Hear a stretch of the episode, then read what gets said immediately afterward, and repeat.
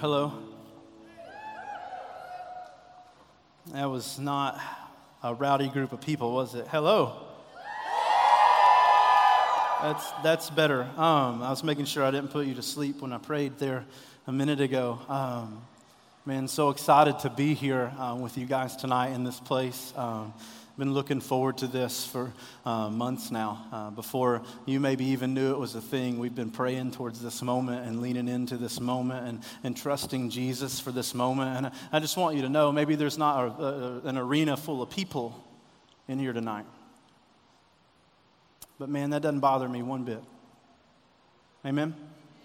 Some of you guys worked hours and hours and hours or months and months and months to make this happen. Does, does it bother you? No. Because I want you to know, man, Jesus shows up in this place, right? Man, I've never been here for a Jesus thing. I assume there's been Jesus things here before. But isn't it amazing to know that God will show up where you are? Right? Come on. Yeah? Um, that we don't have to uh, go to a building and a place in the front of a room and, and expect God to move only in those areas, but He's the God with us and He's also the God in us. Amen. And tonight, I just want you to know in the middle of Knoxville, Tennessee, um, surrounded by city everywhere, I mean, Jesus is here. And I'm pretty impressed with that. Amen. I want to meet with him tonight, don't you? I want to see what he would say to us tonight. Amen. But can I just maybe speak for a moment to those of us that maybe you're not the quickest to believe, um, the quickest to see, um, the quickest to lean into? If you'll just hang on a minute and you'll just maybe open up your mind to the possibility that there is a God and He created you, and He loves you, and He came for you, and He died for you. You don't have to jump full on board with me right now, but if you'll just open up your heart to that, man, I have a word for you tonight. Um, can we do something weird? Um, yes, I love it. Uh, can we just lean into this moment together? Maybe, maybe just stretch out our hands and pray. Um, I don't want to mess anything up. So pray for me if you would. Uh, Father God, tonight we thank you for what you're going to do and what you're going to say. God, tonight we believe you. Man, I believe you because I've met you, I know you and I've seen you. Your word says to taste and see that the Lord is good, and I believe that He's not just good tonight, He's great and amazing and wonderful and beautiful and powerful and greater than any other name, any other thing, any other substance, any other fulfillment that we can have. Because Jesus, you're the one that spoke life into existence. And you're the one that made me formed me, your word says, put me together. And God, from before mom ever knew that I would show up on the planet, you loved me. And maybe the brunt of my life didn't look like that. Maybe it was hard to see and hard to feel and hard to notice because everybody goes through stuff.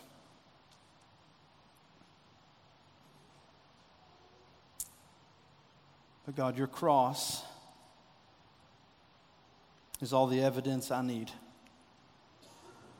God, I just lean into what you're going to say tonight and I ask, Holy Spirit, that you just fall over this place and fall over our hearts and fall into our field of vision tonight. And we can hear from you. God, remove all the distractions in my brain uh, and let me hear from you. I love you. Amen. If you have your word tonight and you can see it, I don't know how that works out there. I'm up here, but you're not there, but we'll see. Uh, we're going to be in Mark 15, and uh, we're going to obviously talk about the cross tonight. If you're confused still what we're here for, that's where we're going to go. So uh, that's what we're going to talk about. If you've heard this story before, um, then uh, just hang with me for a minute. And I'm going to pray by the grace of God that maybe just something new and fresh can enter this place tonight. And it's been an amazing past few weeks looking up to this moment. And, and, you know, at church, we've talked about some of these things, but we're going to enter the story about halfway through the crucifixion tonight. So if I can just kind of catch you up, at this point in time, there's been some amazing things that have happened in the past 24 hours of Jesus' life. The sacrifice of Jesus didn't start um, on the cross, by the way. In the last 24 hours of Jesus' life, we see that on Thursday night, he met with his disciples for what we would know as the Last Supper. He knew that, they didn't know that. But when he sat down to dinner that night to eat this Passover um, feast, this feast that the Jews have been celebrating for years and years and years to celebrate God redeeming his people out of slavery through the blood of a lamb, Jesus was thinking, man, no longer are we going to look back to that lamb. I'm going to, in just a few hours, become the lamb. Jesus sat down to dinner, and as they were eating and going through the script, and there was a script, Jesus started changing some things. He took the bread, and as he broke the bread, he, he said these words This is my body, which is broken for you. Everybody would have looked at Jesus. That's not actually how this story goes, Jesus. Can you, you go back and read it the way that we like it, right? Go back and read it the way that we're used to. But Jesus tore this bread, and as he tore this bread, he would have been thinking, This is what I'm about to go through. And he took the cup, this cup of wine, the grape juice if you're Baptist, I guess. Uh, he took this cup and he held it up and he said, This is the new covenant in my blood. What a weird thing to say at dinner. The disciples would have been confused. And in this moment of confusion, he spoke these words Behold, the one that's going to betray me is sitting with us at the table. They got up, they left. He went to the garden about 9 o'clock p.m., if you are a time person. And he went into the garden and he told the disciples, Wait here and pray that you don't enter into temptation. And Jesus went along a little farther and he prayed this prayer, this weird prayer for me. He said, um, Father, if there's any other way, let this cup pass from me. But nevertheless, not my will, but yours be done. Isn't that weird? Jesus, looking at the cross, knowing the very depth of the pain that he was about to feel, prays, and it seems like it's trying to get out of the cross. Prays, right? Father, I don't really think that's like my favorite option on the table. You might be like, that's weird. I've never heard that before. Well, do you want to go get crucified? Jesus was fully God, yes, but he was fully man. And he knew that, man, this was going to be a painful event. This is going to be a horrific event. The beautiful things are going to come through it. But he knew, man, the plan of God is a hard plan. But he also knew it was a good plan. So he said, Nevertheless, not my will, but yours be done. About 12 o'clock, he got up, and here comes Judas, right? Down the road. Judas walks up to Jesus kisses him on the cheek, and Jesus said, Man, is that how it's going to go down? Are you going to betray me with a kiss? Jesus was carried off. He was tried two times by the Sanhedrin religious people, not the hero of the story, by the way. Um, he was tried twice by the religious people of the day. Then he was brought before Pilate, and then Herod, and then a Pilate again. And this Jesus that just a few days ago had been so celebrated, Hosanna, save us now, the same crowd is crying, Crucify him. Jesus was beaten, not just like punched, but like they took this whip, this cat of nine tails, this whip full of bone and metal fragments, and beat him, pulling the flesh away from his body. Was brought out. He carried his cross from Jerusalem to Calvary. And then at nine o'clock in the morning, Jesus, the Son of God, the star breather, was nailed to a piece of wood. and lifted up in front of the whole world, hanging between two thieves. And that is the moment that we enter the story tonight. In Mark 33, it says, when it was noon. Now, at this point in time, Jesus had already been hanging on the cross for three hours. I think sometimes we get kind of in our heads that this was an easy thing because it's God, right? Oh, it's God. It wasn't that painful. It wasn't that bad. It wasn't that horrible. Yeah, it, it was. He literally had spikes driven through his body. I don't care who you are, it doesn't feel good, right? And then now, for three hours at this point in time, the Son of God, the one who breathed out the stars, is being crushed under the weight of his body on the cross. Three hours of standing there with blood loss and, and, and just the force of the weakness pulling down. That, that's horrible. And at this point in time, it was only about halfway over. It says, when it was noon, darkness came over the whole land until three in the afternoon. Now, I've heard before, right, that this is God turning his back on Jesus, that, that God just couldn't bear to watch, right, his son suffer. I've heard that, and I've always thought that was a giant load. What, what do you mean God turned his back on Jesus? That God wouldn't look at Jesus. When other in, time in the Bible have you seen that God was afraid to, to look at sin? That God was afraid that somehow his holy eyes couldn't look upon his suffering son. See, the truth of it is, even in this moment, in the darkest moment, the very darkest moment, God, the Creator, still very much loved Jesus, the Son. Amen? Yes, Jesus now is loaded down with all the sin and all the shame and all the guilt from every person that would ever sin on the planet. Yes, that, that's a heaping mound of sin on the back of Jesus. But at no point in time have I ever seen where God looked away from the Son in the text. Maybe it's a pretty story for us, but I've, ne- I've never seen where God looked away from his son or he quit loving his son just because his son was now somehow covered with sin. See, the truth of it is, I've never seen anywhere where God quits loving somebody because they're a sinner. I've never seen anywhere in, in this book where God quits loving somebody because they're, they're, they're, they're, they're full of shame and guilt. I've never seen that. See, the truth of it is, the cross teaches us that, man, it's not that moment where God quits loving us, it's that moment where God's love is so prevalent, right? Romans 5 8 itself says that while we were yet sinners, Christ died for us. That, that even in our darkest, even, in our, even, even at our worst, that's when Jesus saw us as we are and he gave his life for us. So, yes, this is a dark moment. But it's not dark because God turned his back on his son. Yes, figuratively, this is the darkest moment there has ever been. The, the breather of the stars now is gasping for breath. That, that's a dark moment. But it's not just figuratively the darkest moment in the universe, it is actually a moment where, in the middle of the day, I was driving down the road at 12 o'clock today and just noticed how bright it is at 12 o'clock, I think because I had read this earlier. Can you imagine just noon rolls around and all of a sudden the sun is gone? I've never seen a solar eclipse that's lasted three hours.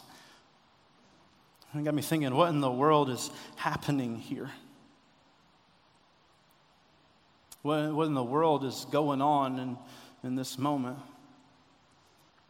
This is a dark moment because the Son of God Jesus, the perfect, holy, righteous Son of God who's never messed up, never ever even made a mistake, never even thought something that was bad, right? This is that Jesus, this holy Jesus has been burdened down with all the sin and shame and guilt of the world, and the sun just kind of shuts off in that moment. See, what's weird about that to me is the sun is the most constant thing I've ever seen in my life, right? I get up every morning, and before I get up, the sun is already there. I don't wake up early. And every day that I've woke up, I've been here 30 years now, the sun has kind of beat me into existence that day. I've never woke up to a day without a sun. Have you? Maybe if you're from Alaska, if you are, just ignore everything. You're going to get somewhere. But the sun is constant. The sun rises and it sets every day, but in this moment, even the sun fails. Or can I just say, in this moment, as the sun fails, the Son of God is saying, even though that thing may fail you, I will never fail you. And then Jesus in 34 this is at three o'clock, the moment the sun kind of turns back on. Jesus cries out with a loud voice, Eloi, Eloi, Lama Sabachthani. And it's translated, My God, my God, why have you forsaken me? I almost skipped this. I'll be completely honest. When I was studying and I, and I started in Mark because I felt like that's where God wanted me to be, and I read these verses, I thought, man, these verses are hard verses. What do, you, what do you mean Jesus, the Son of God, prayed, My God, my God, why have you forsaken me? Because everything I've ever everything I've ever seen in this book tells me that God hasn't forsaken Jesus. Actually, this was God's idea.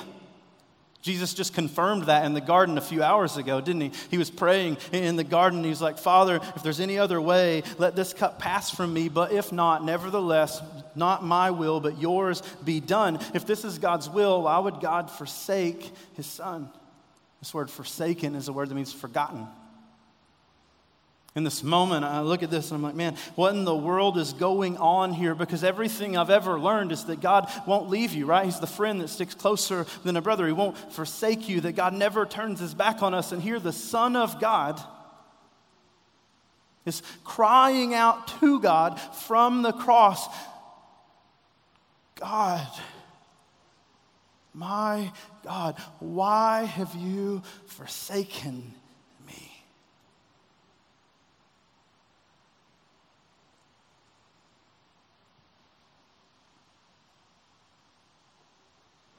Can I just maybe interject into this moment? What did not happen? God did not leave Jesus. But the cross is a hard thing. Can you imagine hanging on a cross for now six hours? The pain, the immense, overwhelming pain of the cross as you're struggling even now to breathe in. The one who breathed out the stars is now gasping for breath. And in this moment, God has not left Jesus, but Jesus is feeling the full weight of all of the sin and all of the shame and all of the guilt and, the weight of, I'm about to leave this planet, I'm dying, and it's painful, and I hate it, and it's hard. And what he feels in this moment is abandonment. He was not abandoned, but he felt abandoned. He was not forgotten, but he felt forgotten. See, the reality of this moment right here is for all of us that life can get us in a place where we feel like we have been forgotten. Amen? Where we feel like, God, where are you at? Because this is what Jesus is saying. Dad, where are you at? You sent me here to do this, and here I am doing this, and I feel so far because I'm being crushed under the weight of sin, and I'm being crushed under the weight of shame, and I'm being crushed under the weight of guilt, and I'm being crushed physically, and I feel like you're not even in the room. You ever been there? You ever been to that place? Where maybe you just want to yell out, God, where are you at? God, where are you going to show up today? I've been praying, right? Met you in the garden, met you, you know, I've been with you the whole day. Where are you at? Can I just say, Jesus can identify with you. In this moment, we see that Jesus, even the Son of God, has got to a place where he feels like, man, this is the darkest hour in my life, and I'm struggling right now to even exist. And what he cries out is, God, where are you at? God, where are you at? And it's amazing to me that Jesus can relate to my heart in that way. Because I've been there. I've, I've been there where I've seen things happen over and over again. Like maybe, maybe somebody in this room, maybe, maybe you're like, your life feels like it's fallen apart right now. And can I just say that Jesus has been there with you? The cross shows us that. But the amazing thing is, what it also shows us is that's not the moment that we are forgotten. That's the moment where maybe we are in the middle of God's plan for us. I don't want to hear that. What, what, do, you, what do you mean? My life's fallen apart and I'm right now in the middle of God's plan. Maybe God is going to show up in a way in the middle of the darkness that he could not in the middle of the light. Because here's what I know unlike Jesus, I'm stubborn. Anybody with me? And I can do it my way, or at least I think I can. I can go about my path, or at least I think I can. And in those moments, man, it's really hard for Jesus to show up, isn't it? I'm doing it my way, God. Thanks. I'll see you Sunday, maybe not. And maybe, just maybe, sometimes it takes those moments in the very darkness when we feel like life's falling apart for Jesus to step in and to interact with us. So he cries out, My God, my God, why have you forsaken me? And it says this happens in 35. When some of those standing there heard this, they said, Look, he's calling for Elijah. And you're like, Who are these people, right? I didn't hear anything about Elijah in there. Aren't you Jewish people? Shouldn't you speak like Hebrew? You should know what's going on. And you don't even speak your own language. I don't know what's going on here. But they somehow got off track and they're like, oh, he's, he's yelling out for Elijah. It says in 36, someone ran, and they filled a sponge with sour wine. That's not the good stuff, by the way. And they fixed it on a reed and they offered it to him as a drink. And this is what they said Let's see if Elijah comes to take him down. It's people sitting around kind of scoffing at Jesus here. You would think maybe even some empathy would come along, right? Like here's a man who may have said he's the Son of God. Maybe you believe that, maybe you don't, but he did die on a cross. And in this moment, he's hanging there, bleeding, beaten beyond recognition. And these guys are like, let's watch the show. Let's just see. He's calling out for Elijah. Let's get him something to drink and see if Elijah comes down. And it says, In this moment, but Jesus let out a loud cry. And it doesn't say in Mark what that loud cry is, but it does in the rest of the Gospels. This loud cry was a, It is finished. In this moment, this moment where Jesus could barely even breathe, somehow he mustered up enough air to shout into the world for everybody to hear, It is finished. What do you mean? In the garden, Jesus prayed a prayer, didn't he? Father, if it be your will, let this cup pass from me. But nevertheless, not my will, but yours be done. What Jesus is speaking here of is this cup. This very cup that a few hours ago Jesus was praying, I don't want that cup. God, if there's any other cup, if there's any other cup with any other thing in the cup, I want the other cup. I do not want this cup. And here, after hanging on a tree for six hours, what Jesus musters up enough energy to shout out into the world is, it's done. What he's saying is, man, I drank the cup. See, that cup was filled up with all of the wrath of God, the anger towards God, from God towards sin, the anger from God towards our rebellion. And after six hours of hanging on the cross, what Jesus yells out is, Man, I've done it all so that everybody standing around the base of the cross within earshot of Jesus knew this thing. I've taken all the wrath of God. And I took that cup full of the wrath of God and I turned it up and I drank it to the very last drop. And there's no more wrath in the cup. There's no more anger towards you in the cup. There's no more, there's, there's no more anger or, or punishment towards you in the cup. I drank the whole cup and there are no leftovers. It's finished. It's done. There is no more. There, there's no more anger towards you, by the way. There's no more anger towards you, by the way. There's no more wrath for you because Jesus took all the wrath on the cross as Jesus was nailed to the wood and beaten and, and, and wore the crown of thorns. As he did all of that, he did all that so you would never have to. And he shouted out to these people, the very people at the foot of the cross, who are saying, Let's watch the show. It's done. You, you can laugh at me. I'm not mad. You can mock me. I'm not mad. You can call me names. I'm not mad. You can reject me. I'm not mad. You, you, can, you can go and you, you blaspheme if you want to. I'm not mad. Because all that, all that, yeah, I know you want Elijah to come, all that yeah, I know you follow other gods, not me. Yeah, I know you don't believe. Yeah, I know you've chosen other things. Yeah, I know you put things in your body. Yeah, I know you, whatever, every Friday night. Yeah, I know all that stuff. And I drink every bit of it for you. And it's finished. There's none for you to drink, none left for you.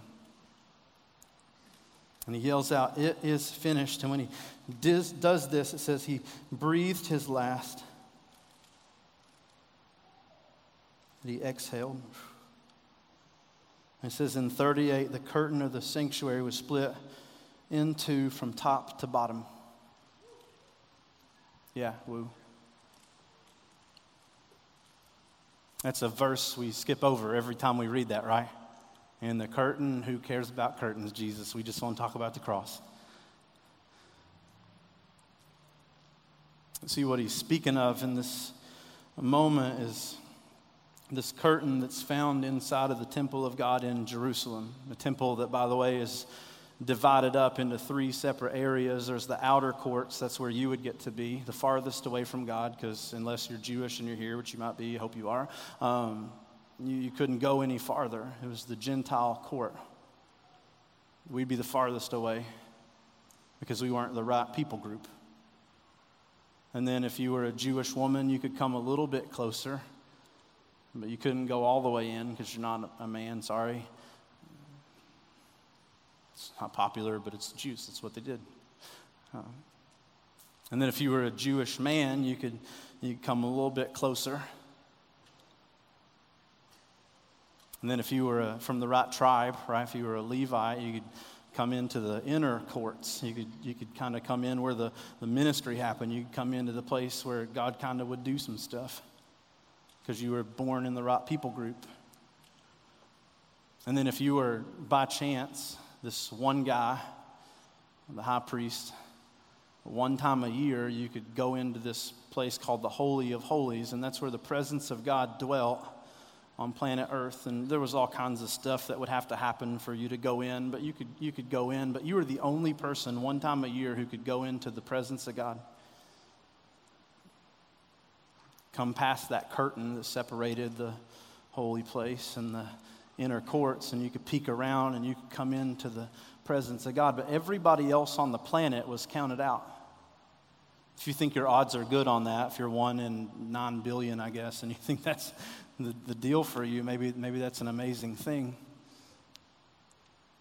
But when this curtain was ripped, it was ripped from top to bottom, not from man to God, but from God to man.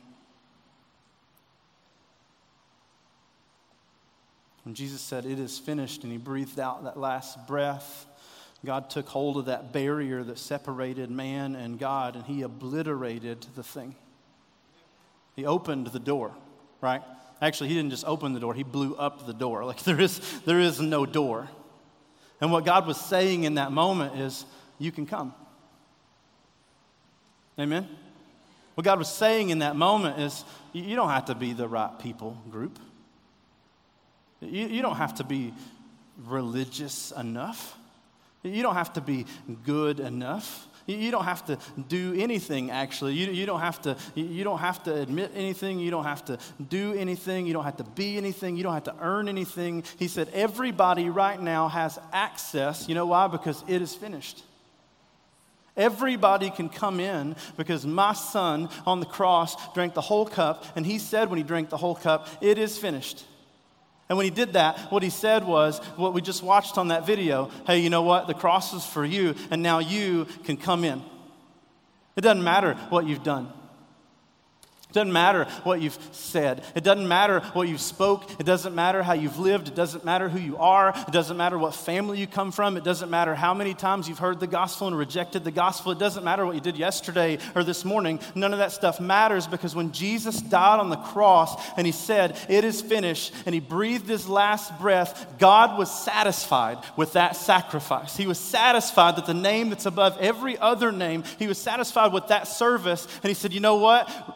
Game over.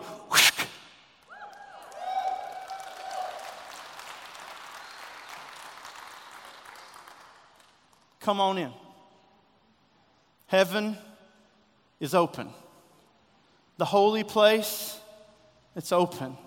The, the, the presence of God, it's open. Relationship with God, it's open. Closeness with God, it's open. By the way, forgiveness is open.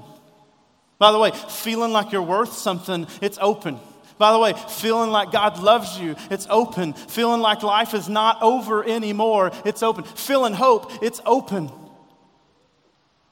Because Jesus said so when he said, It is finished. I know for some of us in the room, we're like, ah, that's great. I've heard that story 400,000 times. Man, I hope you hear it 400,000 more because if you're not impressed, there's something wrong. Oh, I've heard about the cross. Oh, I have too, and it blows me up every single time. Because I'm not confused by this man that's standing on this stage tonight. I'm not worthy to be on a stage tonight. I'm not worthy to do much of anything. I didn't do anything that earned me a spot in heaven. I don't even know how to put on church clothes. I didn't sing enough songs to get in heaven. I didn't read enough Bible to get in heaven, and I certainly didn't pray a prayer good enough to impress Creator God to get me into heaven. You know what gets going to get me there? It is finished. Curtain ripped, door open, welcome in. And you may look at that and you may be like, well, that's great for you because you, you do the church thing. It's great for you because you know something about the Bible. It's not much, to be honest. It's great for you because whatever. Man, it's not for me because you don't know what I've done. Let me just read you something. It says, Then the curtain of the sanctuary was split in two from top to bottom. This is when the centurion, this is not just a normal soldier, this is the guy who's in charge of the soldiers. When he, who was standing opposite him, being Jesus, saw the way he breathed his last, he said, this man really was God's son. You get the power of those words? I, I, don't, I don't know why Mark even decided to put those in there for us, but this is not just some guy who was standing in the crowd watching the crucifixion go down. If he wasn't the very one who nailed Jesus to the cross, he was the one who gave the orders to do it. And the first one who confesses Jesus as Lord after the crucifixion is the crucifier. Door open. You don't know what I've done. No, but I know what he did. And it worked for him. I know what I've done, and it worked for me. I know what some of you guys have done. I know, I know some of you guys, and I know your stories. You can see some of your stories all over your body, and, and I've seen how, how Jesus can come into that.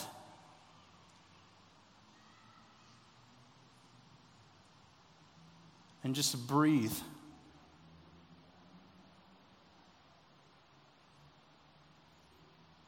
And then I see the evidence of that heartbeat that is life in Jesus. Heaven is open. Door is open. It is finished. Can I just say that tonight? It is finished. Here's the story. It's all of our stories. I was dead in my trespasses and my sins. It doesn't matter what they look like. Same disease, sin. Same symptom, death. It's a fatal disease. But the Word of God says, But God, who is rich in mercy because of His great love, made us alive with the Messiah. This is the moment, people. It is finished. There's nothing for you to do tonight. Heaven is open. Let's pray.